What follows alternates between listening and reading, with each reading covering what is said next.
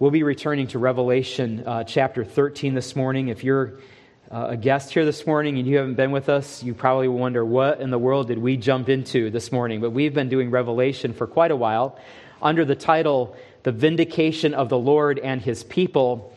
And we are in a, a big section of Revelation that we're calling the futile war of the devil. And we've gotten through chapter 12. I've spent one Sunday getting a little bit into chapter 13. We'll probably be in chapter 13 a couple more weeks at least. Uh, actually, today and, and next Lord's Day. Maybe more than that. I, I never can, should promise because I'm always breaking those promises. Uh, and then we'll finish up with that section in 14. But it's a marvelous section of Scripture, and we're sort of at the center of a lot of things we think about when we think about Revelation. We meet in this chapter the beast from the sea who is going to be the Antichrist. I, I, I'm not, I haven't taken the time to demonstrate why yet, and I'm still not going to do it this morning, but we're going to get there eventually.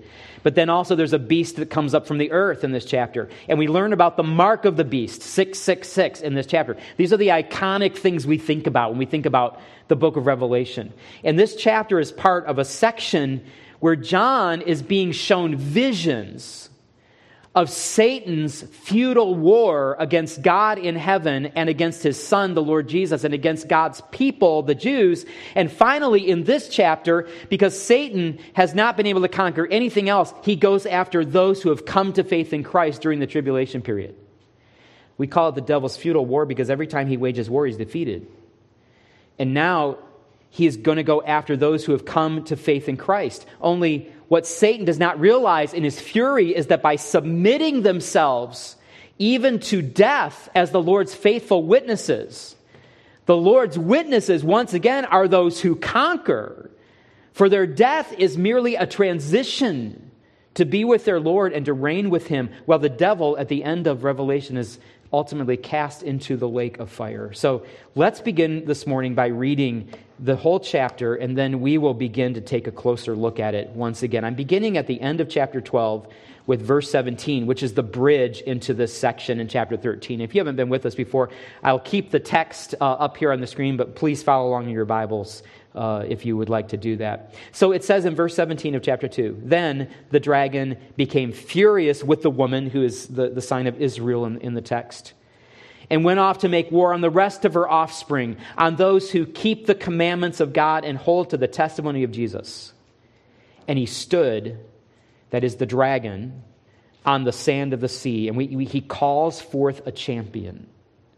And so in for, uh, chapter 13, it says, I saw a beast rising out of the sea with ten horns and seven heads, with ten diadems on its horns, and blasphemous names on its heads. And the beast I saw was like a leopard, its feet were like a bear's, and its mouth was like a lion's mouth. And to it, the dragon, Satan, gave his power and his throne and great authority. One of the heads seemed to have a mortal wound, but its mortal wound was healed, and the whole earth marveled as they followed the beast. And they worshiped the dragon, for he had given his authority to the beast. And they worshiped the beast, saying, Who is like the beast? And who can fight against it? And the beast was given a mouth, uttering haughty and blasphemous words. And it was allowed to exercise authority for 42 months. It opened its mouth to utter blasphemies against God, blaspheming his name and his dwelling, that is, those who dwell in heaven. Also, it was allowed to make war on the saints and to conquer them, and authority was given it over every tribe and people and language and nation. And all who dwell on earth will worship it, everyone whose name has not been written before the foundation of the world in the book of life of the Lamb who was slain. If anyone has an ear, let him hear. If anyone is to be taken captive, to captivity he goes. If anyone is to be slain with the sword, with the sword must he be slain. Here is a call for the endurance and faith of the saints. Then I saw another beast rising out of the earth. It had two horns like a lamb, and it spoke like a dragon. It exercises all the authority of the first beast in its presence and makes the earth and its inhabitants worship the first beast whose mortal wound was healed.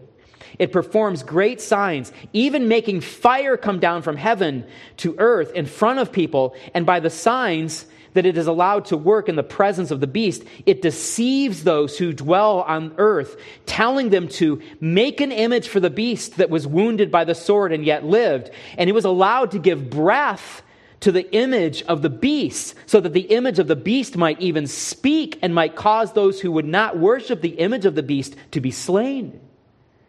Also, it causes all, both small and great, both rich and poor, both free and slave, to be marked on the right hand or the forehead, so that no one can buy or sell unless he has the mark, that is, the name of the beast or the number of its name. This calls for wisdom.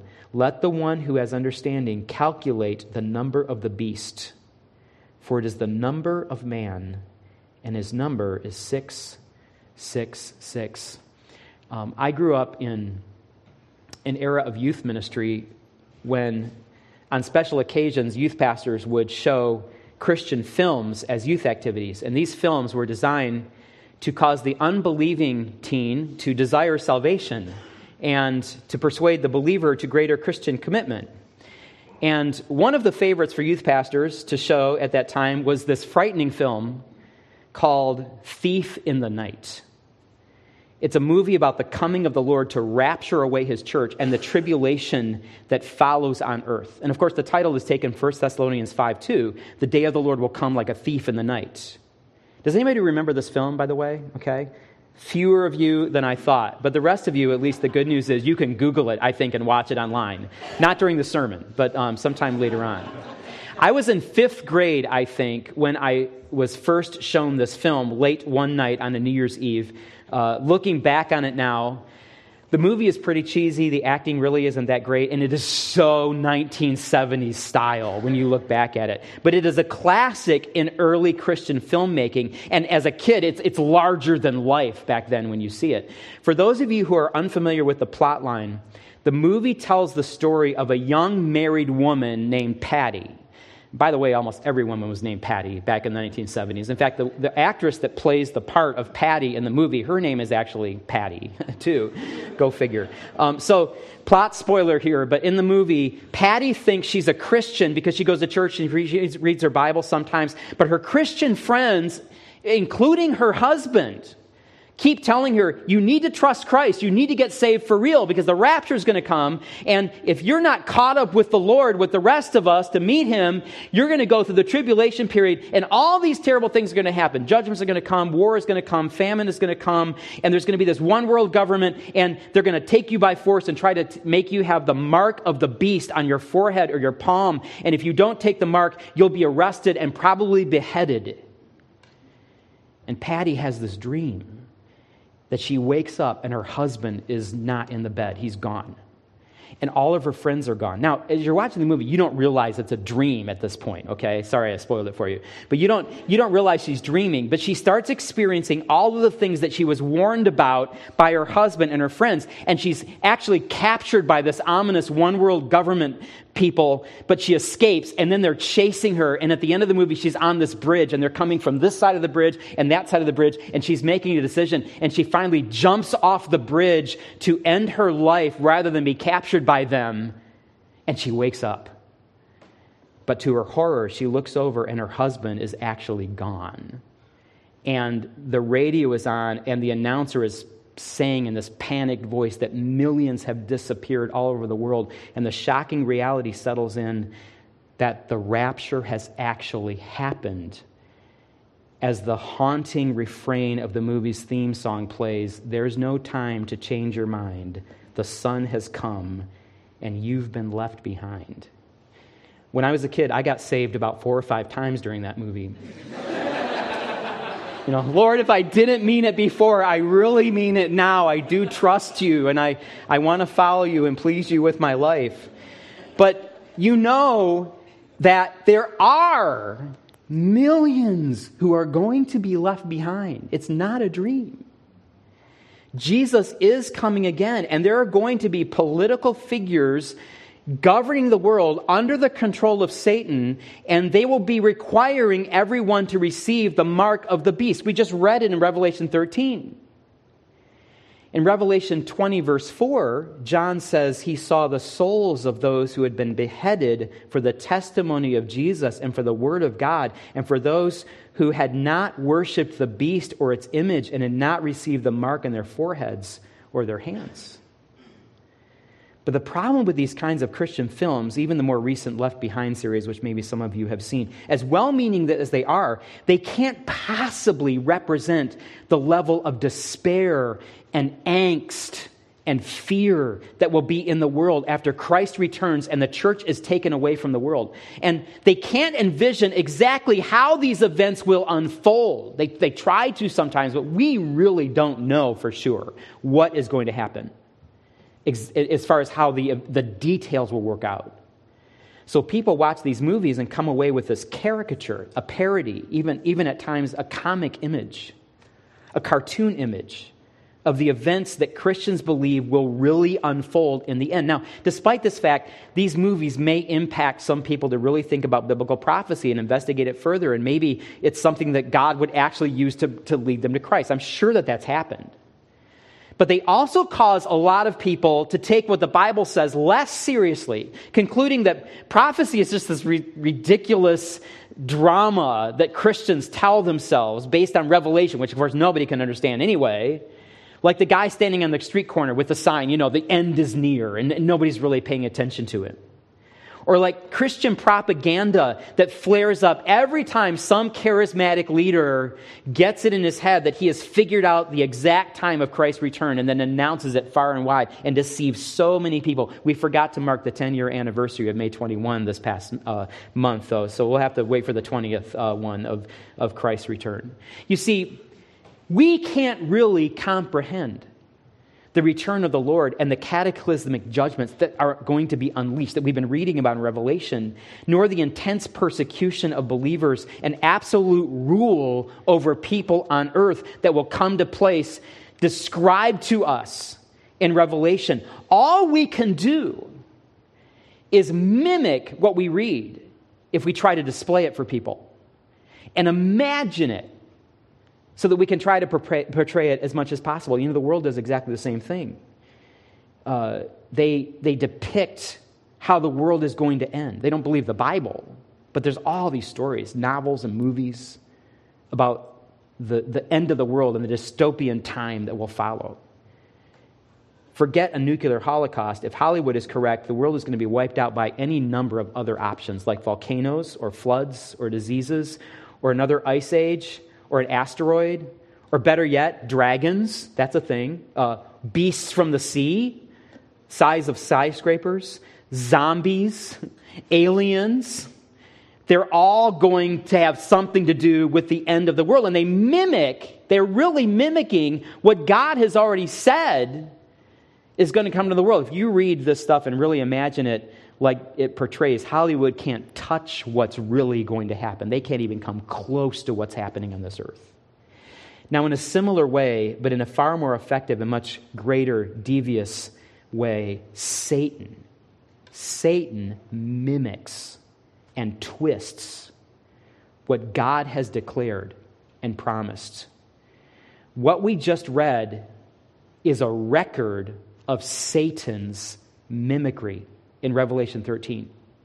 When we look very carefully at this chapter, we can see several examples of the devil unable to create anything new, anything of his own, simply producing a false version of God and his works in order to turn the hearts of the world to him and to attempt to destroy anything good that God has created. And as we work through this chapter today and next Lord's Day, there's something I really want you to see, and that is how Satan deviously mimics and twists everything that has to do with God his person, his promises, his works, his grace. First of all, we will see that Satan mimics the kingdom of God, and that's what we're going to begin looking at this morning. But next Lord's Day, Lord willing, we're going to look at the fact that Satan also mimics the essence of God. Do you realize that there's an unholy trinity represented in this chapter by Satan and the two beasts? The dragon calling forth his champion, which we will explain later is the Antichrist, who died, notice, ostensibly at least, and rose again. And the world worshiped him for that resurrection. And the other beast, which acts like the Holy Spirit because all he's doing is calling attention to the Antichrist and asking the earth to worship him. It's an unholy trinity. It's mimicry, it's mockery in this chapter. Also, Satan mimics the power of God, coming back to life, calling down fire from heaven, making inanimate idols live and breathe. And finally, Satan mimics the seal of God.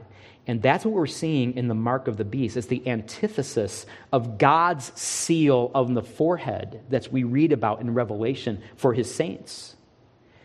So let's take a look at this first way that Satan mimics and twists the person and work of God. Satan mimics the kingdom of God. He raises up this beast, calling it forth from the deep. Now, it says in some of your translations the, the bottomless pit there. It's just the word abus or abyss, as we say in English. And it, it is pr- most likely a reference to the depths of the sea. Not every reference in the Greek New Testament to abyss is the bottomless pit, there's different abysses. And uh, maybe sometime we'll just talk about the abyss on a Sunday morning. I don't know. But uh, it just comes up every once in a while. And, and so it's calling it forth from the sea. And, and Satan, the dragon, gives this beast global authority. Let's go back to verse 1 of chapter 13. And I saw a beast rising out of the sea with ten horns and seven heads, with ten diadems on its horns, and blasphemous names on its heads. And the beast that I saw was like a leopard, and its feet was like a bear's, were like a bear's, and its mouth was like a lion's mouth. And to it, the dragon gave his power or great ability. It's the word dunamis, it's, it's power, ability in, in, in Scripture. And his throne, which is the position to rule, and great authority, which is political control. Now, this morning, I want to just figure out, or I should say, begin to figure out, the vision of this beast. This is one of the most complicated things in revelation. It's not that complicated where you can't ever figure it out. If you just take the scripture and put it all together, you get a pretty good idea of what's going on here. Remember, it's a vision. John calls it a vision. In fact, in chapter 12, he says these are signs. A sign points to a greater reality. And so while John is sometimes seeing actual events that happen in Revelation, sometimes he will say, Now, this is a vision. This is a sign. This represents something else. That's why Satan is called a dragon. Israel is called a woman. Uh, Christ is the child, and, and so forth. So I want to look at this vision of the beast ten horns on seven heads, ten diadems or crowns adorning the horns, looking like a leopard with the feet of the bear and the mouth of a lion. What does this represent? Well, the symbols refer to political power and authority, which makes sense in the context, because that's what the dragon gives to the, to the beast, this political authority. But to begin to get an understanding of them, as I told you last week, we've got to go to the first place in the Bible where this kind of image is introduced. And it's going to take us for most of the rest of our time this morning all the way back to the book of Daniel, chapter 7. And if you would turn there with me, we're going to be in Daniel chapter 7 and uh, for time's sake, I won't, be, I won't read the beginning of the chapter. We'll start in verse 2. Um, but we've got to basically work through uh, the whole chapter to understand this. And incidentally, this is why we've been reading through Daniel right now, because so much of what Daniel sees in these prophecies at the end of Daniel uh, connects with what we're looking at in Revelation. Now, Daniel is, of course, an Old Testament prophet, and he's very interested in knowing about God's future plan for his people, Israel. Uh, Doug Verley read the text this morning. All these, all these prophecies are Daniel's urgent plea to God. What's going to happen with the people? He's in captivity. He, he was reading Jeremiah and determined wait a minute, God's only going to leave us here for 70 years. What happens after that? And God graciously gives these angelic beings to Daniel to come and to talk to him and to tell him what they can at that point about the future. God blesses Daniel in this way. And we're going to start in verse 2, where Daniel describes the first vision that he had in a dream about his people, Israel. Daniel says in verse 2 I saw in my vision by night, and behold, the four winds of heaven were stirring up the great sea and four great beasts came up out of the sea, different from one another. And notice where they come up from. They come up out of the sea, just like in Revelation 13. The first was like a lion and had eagle's wings. Then I looked, and its wings were plucked off, and it was lifted up from the ground and made to stand on two feet like a man, and the mind of a man was given to it. Now, what I'm not going to do this morning is take time to look at every detail of each of these. I'm drawing out specific things which connect us to Revelation 13. So uh, if you want to borrow a commentary on Daniel, you can figure out the rest of it. I'll, I'll let you know about that. But in verse 5, Daniel keeps saying, Behold, another beast, a second one, like a bear it was raised up on one side. It had three ribs in its mouth between its teeth, and it was told, Arise, devour much flesh. After this, I looked, and behold, another like a leopard, with four wings of a bird on its back. And the beast, that leopard, had four heads, and dominion was given to it. After this, I saw in the night visions, and behold, a fourth beast, terrifying and dreadful and exceedingly strong. It had great iron teeth. It devoured and broke in pieces and stamped what was left with its feet. It was different from all the other beasts that were before it, and it had ten horns. Now, let's pause for just a second and take inventory of what we've just read. By comparing Daniel's vision in Daniel 7 with John's vision in Revelation chapter 13. In Daniel's vision, there are four beasts one like a lion, another like a bear, one like a leopard with four heads, and another what Daniel describes as a terrifying beast. In John's vision, there is a single beast with four forms a leopard's body, bear's feet, and lion's mouth. Both beasts rise up from the sea. In both visions, there are seven heads. Did you notice that? The beast in Revelation 13 has seven heads, and in Daniel 7, there are seven heads between the beasts because there's four beasts, and the leopard has four heads. So if you count all the heads in the vision, you come up with seven heads total. And both visions have ten horns. And I want you to notice that in both visions, the beast is given dominion. Somebody is pulling the strings. Somebody is given power, giving power. And that someone in Revelation 13, it is revealed, is Satan, who gives his power to the beast, but only as far as God allows him to do it. Now, what I'm trying to show you is that there is a striking correspondence between these two visions. They're not the same vision. That's not what I'm saying here. One is Daniel's vision for his understanding, one is John's vision for his understanding. They're hundreds of years apart. But both visions appear to be describing the same thing. They are signs that point to a greater reality. What is that greater reality? Well, if we keep reading, we find out in verse 8 I considered the horns on, on, on the terrifying beast, the ten horns, and behold, there came up an, among them another horn a little one. We don't read about this in Revelation 13. There's this little horn. Before which three of the first horns were plucked up by the roots, so he destroyed them. And behold, in this horn were eyes like the eyes of a man and a great mouth, and a mouth speaking great things. In fact, the idea is very close to speaking blasphemous things like we read about in Revelation 13. As I looked, thrones were placed and the Ancient of Days took his seat. His clothing was white as snow, and the hair of his head was like pure wool. His throne was fiery flames. Its wheels were burning fire. A stream of fire issued and came out before him. A thousand thousands served him, and 10,000 times 10,000 stood before him. Remember Revelation 4 and 5?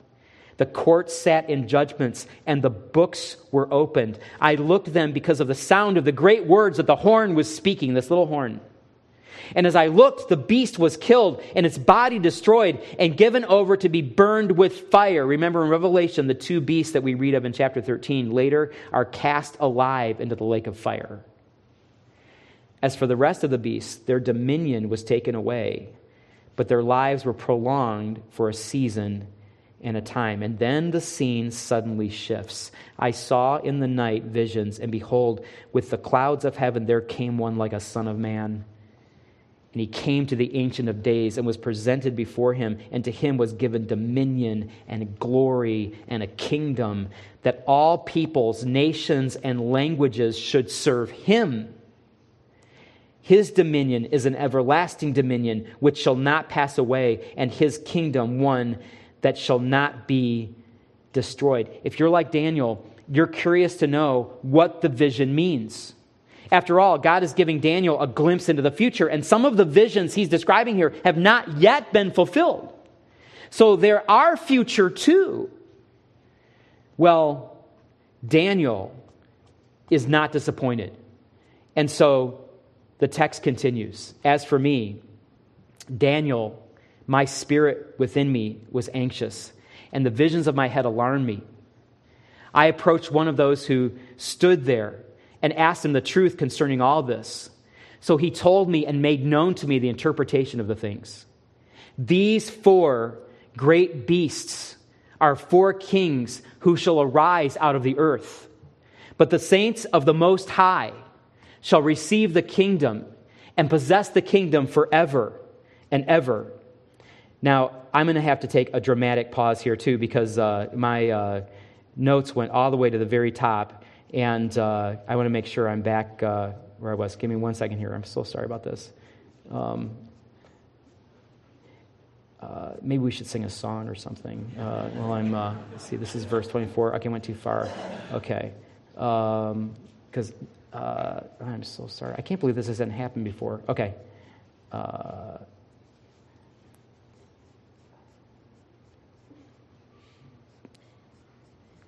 We're going to talk about this later. Uh, okay. there we go. I found it uh, forever and ever, right? Exactly. Okay, now, um, I, I, just wanted to make sure I'm at the right place. So, uh, the angelic messenger who's given this to Daniel is going to explain more, okay? But I, here's what I want you to do is, is notice these verses 17 and 18. They summarize for us most of the big picture of what's going on. These four great beasts are four kings who shall arise out of the earth. Four kings in other words, four kingdoms. And we can actually identify these kingdoms from world history. The lion is Babylon, the world empire that conquered God's people and carried them into captivity. Daniel is seeing the vision in Babylon because he's been carried away into captivity himself. But Babylon was later conquered by the Medo Persian Empire and Daniel lived during the fall of Babylon and the rise of the Medes and Persians. In fact, the story of Daniel in the lion's den is not under Nebuchadnezzar in Babylon, it's under the, uh, the, the, king in, Medo, in the Medo Persian dynasty. The leopard is Greece, who again conquered the world through Alexander the Great. Why does the, the leopard have four heads? Because, as you know your history, when Alexander the Great died, the empire was divided between his four generals, uh, the Diadochi, the successors. And then the beast that conquered them all and stamped its mark all over the world, literally to this day, is the Roman Empire. Now, I'm not making this up, and I'm not just following some clever way of making sense out of Daniel's vision. This same succession of empires has already been described in a vision back in Daniel chapter 2 in Nebuchadnezzar's dream. In fact, so certain are we of the vision here in Daniel 7 that it refers to these four kingdoms. That historical critics of the Bible who don't believe in prophecy, they don't believe in God, they say that the Bible is merely a human book, they claim that Daniel could not possibly have been written before all these events happened. Before the rise of the Medo Persian Empire in Greece and Rome. Because Daniel's vision of the future is so accurate, they recognize. That there's no way that he could have known this the book of Daniel, they say, was probably written about 150 to 200 AD when the Jews are being persecuted and they needed encouragement for the future. And so somebody made up the story about Daniel and about the kingdoms. And, and so, so eventually Rome, who conquered them and, and destroyed them, will eventually be destroyed themselves. That's really what's happening here, the historical critics say. But of course, Jesus himself quotes Daniel 7:13 when he's talking to his disciples during the Olivet Discourse, describing the future for them, as well as scripture from Daniel chapter 9, 11, and 12. It's on, on the lips of Jesus in the Gospels.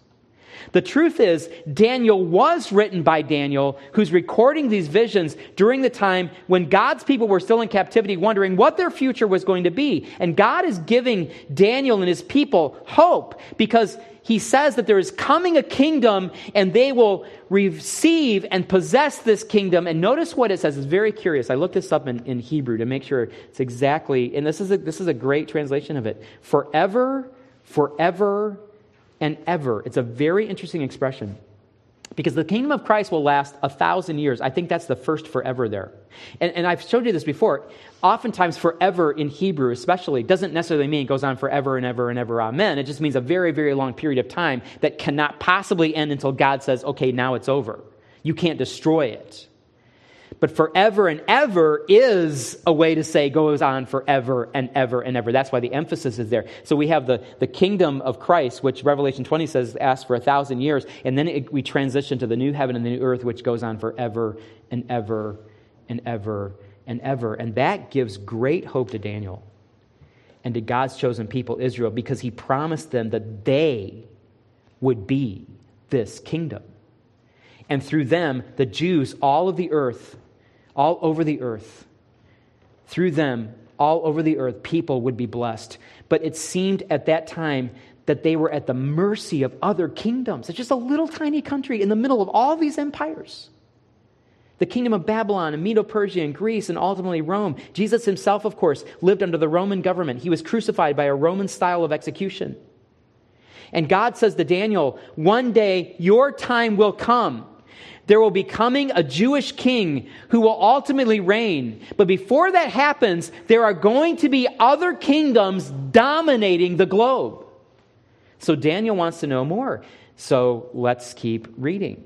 Then he says, I desire to know the truth about the fourth beast. That's the Roman beast, which was different from all the rest, exceedingly terrifying with teeth of iron and claws of bronze, and which devoured and broke in pieces and stamped what was left of its feet, and about the ten horns that were on its head, and the other horn that came up, before which three of them fell, the horn that had eyes and a mouth that spoke great things, and that seemed greater than its companions.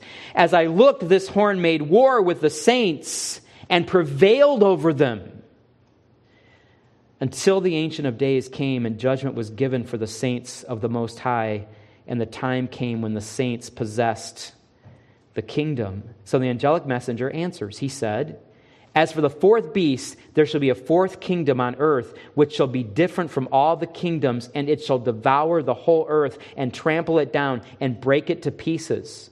As for the ten horns, out of this kingdom ten kings shall arise, and another shall arise after them. He shall be different from the former ones. He shall put down three kings. He shall speak words against the Most High, and shall wear out the saints of the Most High, and shall think to change the times and the law, and they shall be given into his hand for a time, times, and half a time.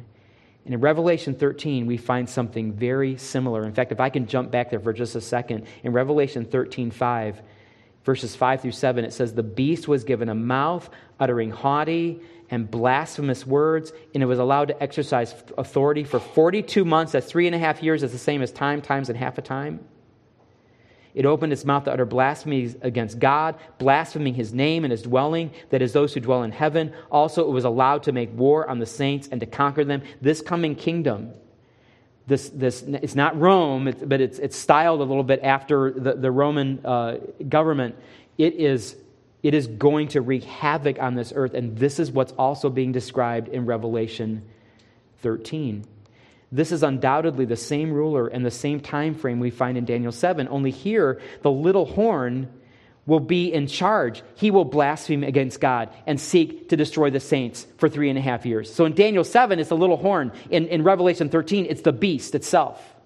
In other words, the little horn in Daniel's vision is the beast in John's vision. Now, why is he the little horn? I don't know. Maybe he's short, okay? I don't know. Maybe he is an unlikely ruler that all of a sudden rises out of obscurity and takes over the world, and nobody saw that coming. But in the end, he will be destroyed because the angelic messenger says, But the court shall sit in judgment, and his dominion shall be taken away. That is the little horn's dominion. And consumed and destroyed to the end, and the kingdom and the dominion and the greatness of the kingdoms under the whole heaven shall be given to the people of the saints of the Most High. His kingdom shall be an everlasting kingdom, and all dominions shall serve and obey him. And that's the end to Satan's counterfeit kingdom. Just as there will be an end to everything that Satan devises. So the beast that we see rising out of the sea in Revelation 13 is a final and ultimate version of the kind of kingdom Satan is always try to, trying to raise up to overthrow God and his people. I'm going to repeat that. This, this beast that we see in Revelation 13 is, is a conglomeration. That's why it has feet and a mouth. It has representation of this other vision from Daniel 7. It is this final and ultimate version of a kingdom over the world. There has not been a Roman, uh, an empire since Rome. There's one last great empire to come, and that's what we read about in Revelation 13. And this vision shows John what is going to happen. It is Satan's last attempt before the end as a world takeover. And, and Satan has been trying to do this all throughout human history. You read of empires rising up and conquering. And oftentimes, God's people are the target. And eventually, there's one last time Satan is going to do this. Now, we could move from here to look at other scriptures that help us understand this beast. For example, the beast comes up again in Revelation 17, and John is going to give more details there. But I want to press the pause button for today and make some observations that I think will be really helpful to us, looking at the big picture.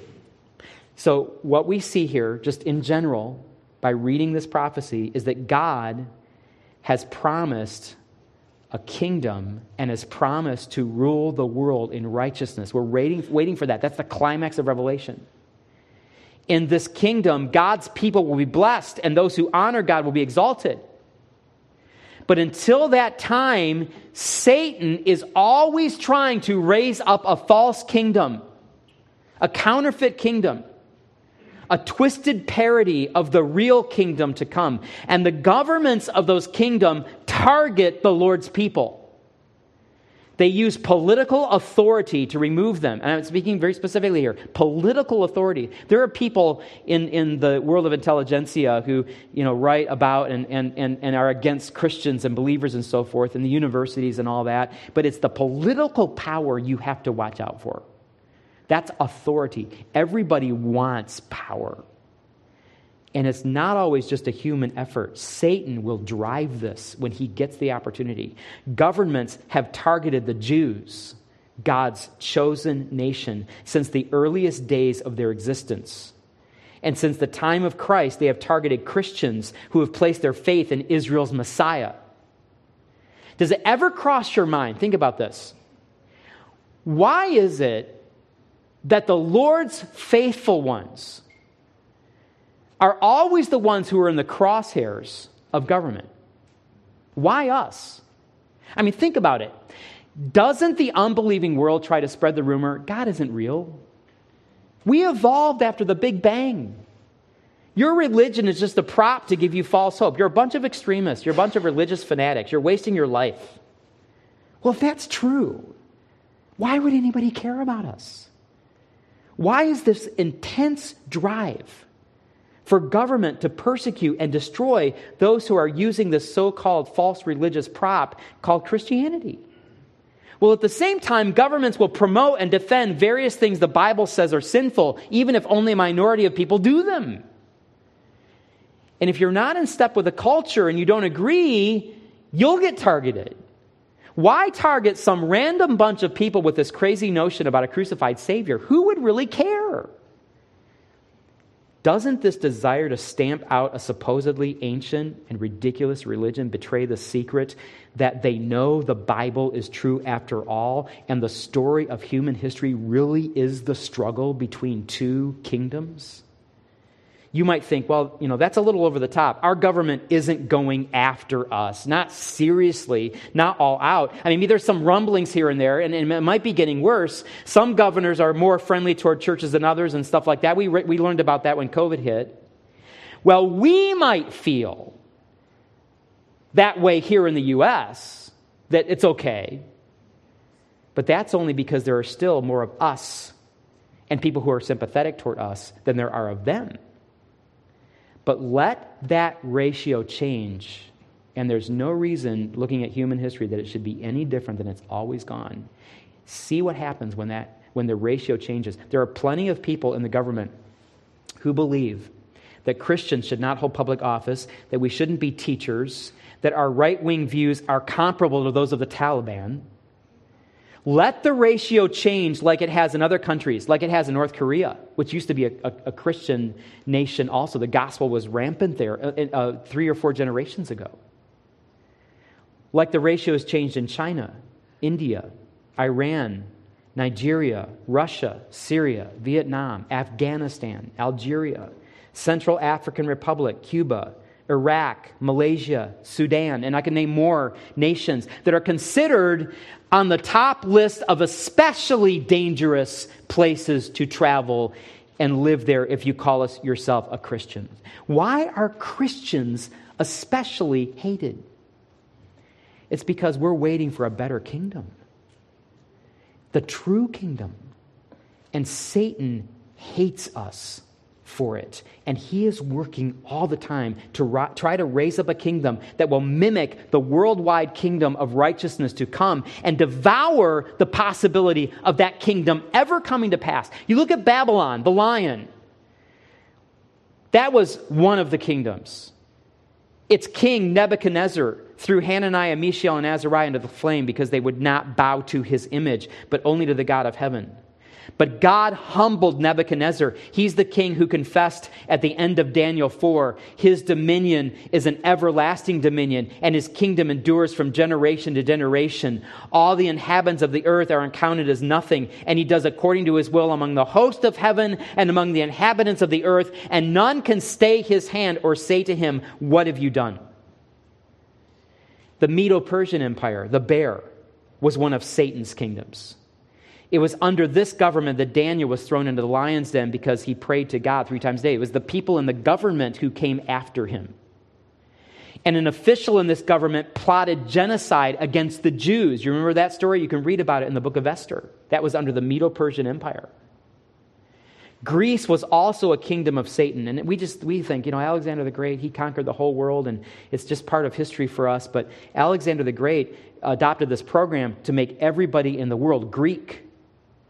Greek customs, Greek religion. And faithful Jews could not do that and be faithful to their God.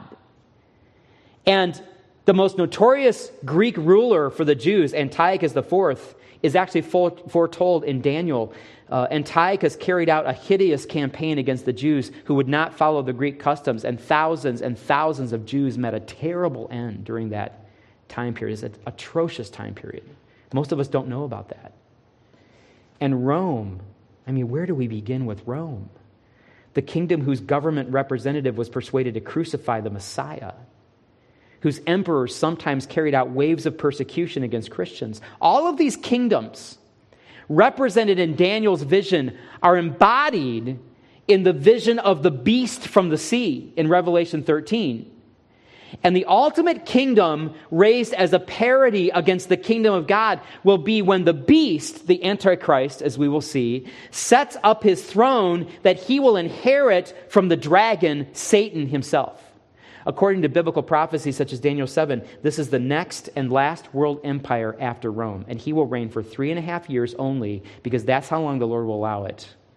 And then the Lord will return to overthrow his kingdom and to establish his promised reign. And finally, the words of Revelation 11:15 will be a reality. The kingdom of the world, that's Satan's parody, has become the kingdom of our Lord and of his Christ and he shall reign forever and ever. Now, listen, the realization of all of this alone, without even going much further into the prophecy, should cause us to think much more deeply about our view of the world and our walk with God in it.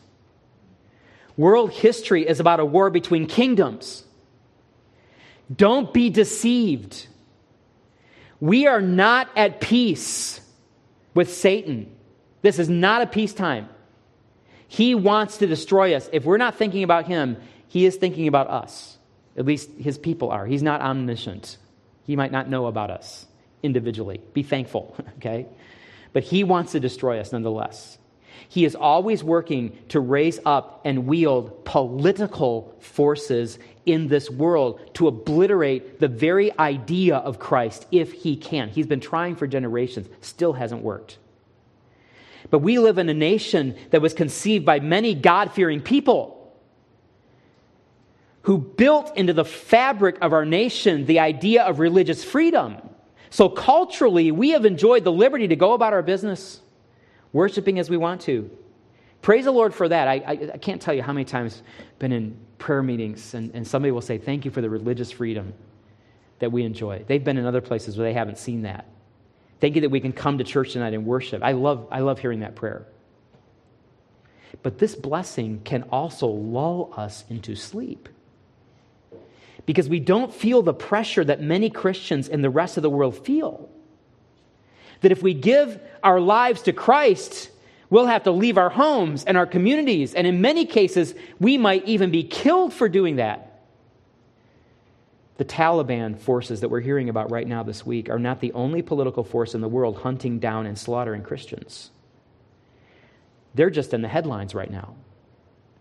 But wait till this crisis is over in Afghanistan and American citizens are out of harm's way, and the news media has finished exhausting the story, and the political fallout is over, we'll go back to being oblivious that this kind is, of thing is taking place in the world because we don't live with it every day ourselves. We can decide if we feel like going to church on Sunday, if we want to do this or that with the church, without wondering if we're going to live or die for it. And what I'm saying here is not melodrama, it's actually reality. It aligns with what the scripture teaches. This is not a peacetime, it's wartime. It's always been that way.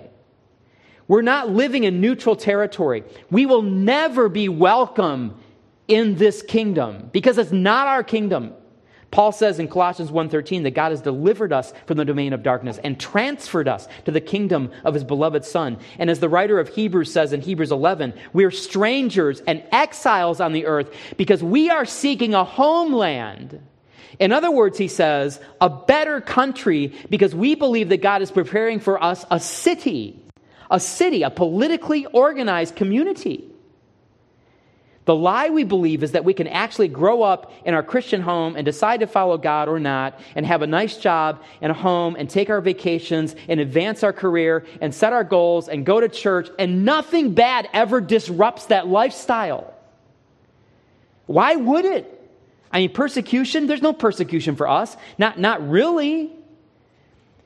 No, actually, there is a battle raging for the souls of people on this globe and those who are still in the kingdom of darkness. We just don't realize there's a war going on until we go to the front lines or until the fight comes to us, which it may, and sooner than we think. So, all I'm saying here is when we read the scripture, we're encouraged, we're, we're challenged not to be enamored with the present kingdom. Don't seek to advance in this kingdom or to amass wealth and opportunity in this kingdom. The kingdom of the world is upside down. Think about how God can use you to rescue people from this kingdom. Many of you are studying and preparing and planning your futures. Ask God how He wants you to be in the battle to help rescue people from darkness. Make sure that this is in the forefront of your thinking when you're planning ahead as we work and enjoy the blessings of God in this world that He created, we cannot afford to lose sight of what is really going on in the world. Satan is ever seeking to build a false kingdom, to keep people in darkness, to direct their worship ultimately to Him. But we're on to Him, right? We're not ignorant of His devices because the Bible tells us what is really going on. So I think the encouragement is let's live with a fresh awareness of the way things are in the world, eyes wide open, that we might live as true subjects, not of the kingdom of the world, but of the kingdom to come. And may God bless his church and raise us up with a real view of our mission and war in the world. Father,